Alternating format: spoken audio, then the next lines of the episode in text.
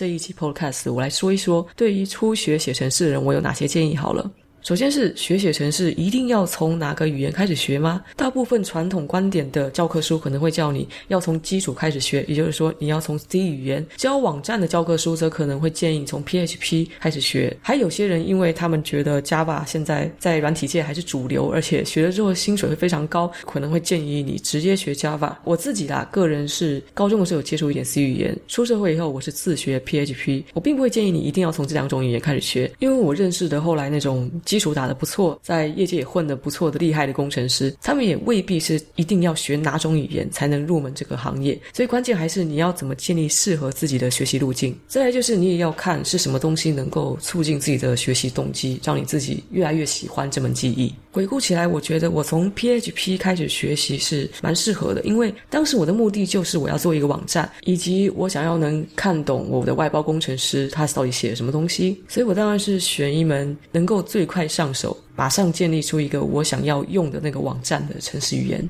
当然，现在别人也有可能推荐你用 Ruby on Rails，有新的更好的技术。PHP 的最大优点在于新手很容易入门，而它的最大缺点也在于，如果你不去钻研到一个高度的话，它却是最容易写坏的一个语言。容易写坏不只是它的 bug 多，也在于它很难维护。维护不光只是要如何修改和扩充一个程式，也包括如果你是一个团队，那么程式员 A 要怎么样写的东西让程式员 B 可以去修改，可以去看懂呢？PHP 它所容纳的 coding style 也是太多种多样，没有限制，所以在团队管理的时候，它会有一些难度。这里的一个很大的问题是，很多二流、三流的工程师，他们并没有去统一自己的 coding style，而且最重要的是，他们没有去打造一个系统的 MVC framework。MVC 三个字分别代表的是 Model、View 和 Controller。模组、可视化界面，还有控制器。使用者在表面上可以看到那些东西，像是一颗按钮、一个栏位、呃几行字，那种东西都是用 view 去呈现的。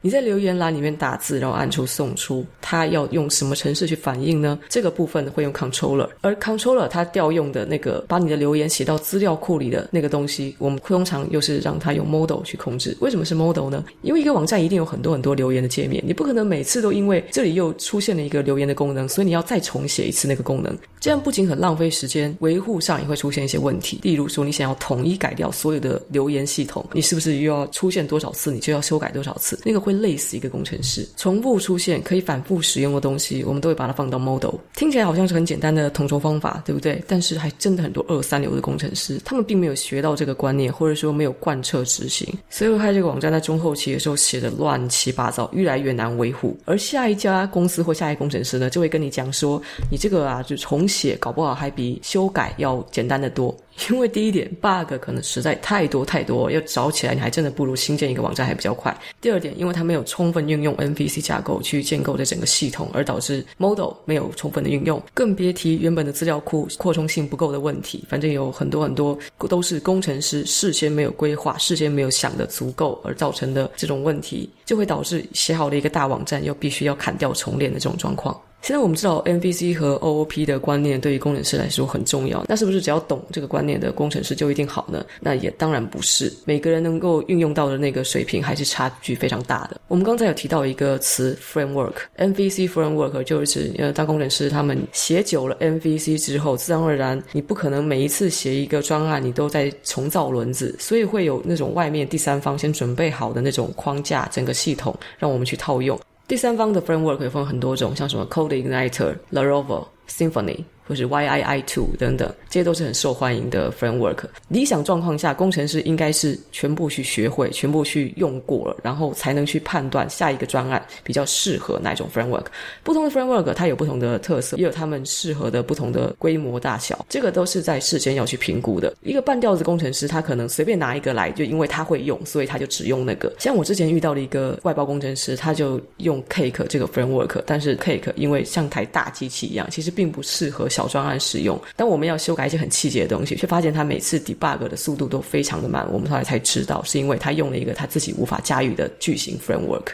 那洛洛常常讲了这么多，其实很重要的就是，我觉得写程式的时候，你就要很注意培养正确的观念，要从入门到精通是要花非常非常久时间的，可能不止一万个小时，而且要随时 update 自己，你不可能吃老本。这个行业要学的东西太多了，而且进步的很快，差不多是两三年就是隔一代的感觉。我觉得学这个东西，重点就是要自己很喜欢，你想要让自己的程式写得更好，你想要让自己成为专业人士，才可能进步，而不是我今天只是需要一份工作，我希望能够赚大钱，那样子是没有办法把一样东西学好的。除了自学以外，我当初在外国的网站上找了很多资源，也有去买过付费的课程。我推荐了几个学写程式的不错的网站，放在贴文里面，大家可以去参考。像 Treehouse 和 Codecademy 都算是入门级的学程式网站。Code School 有一些高级的课程，我当初大概买三个月，它一个月是二十九块美金。你买那一个月期间，你可以把想学的教程全部都下载，其实我觉得蛮划算的。好，那各位可以参考看看。喜欢我的 Podcast，可以在 Apple Podcast 或是 Spotify 或是 First Story 给我个五星评价或是留言，谢谢你。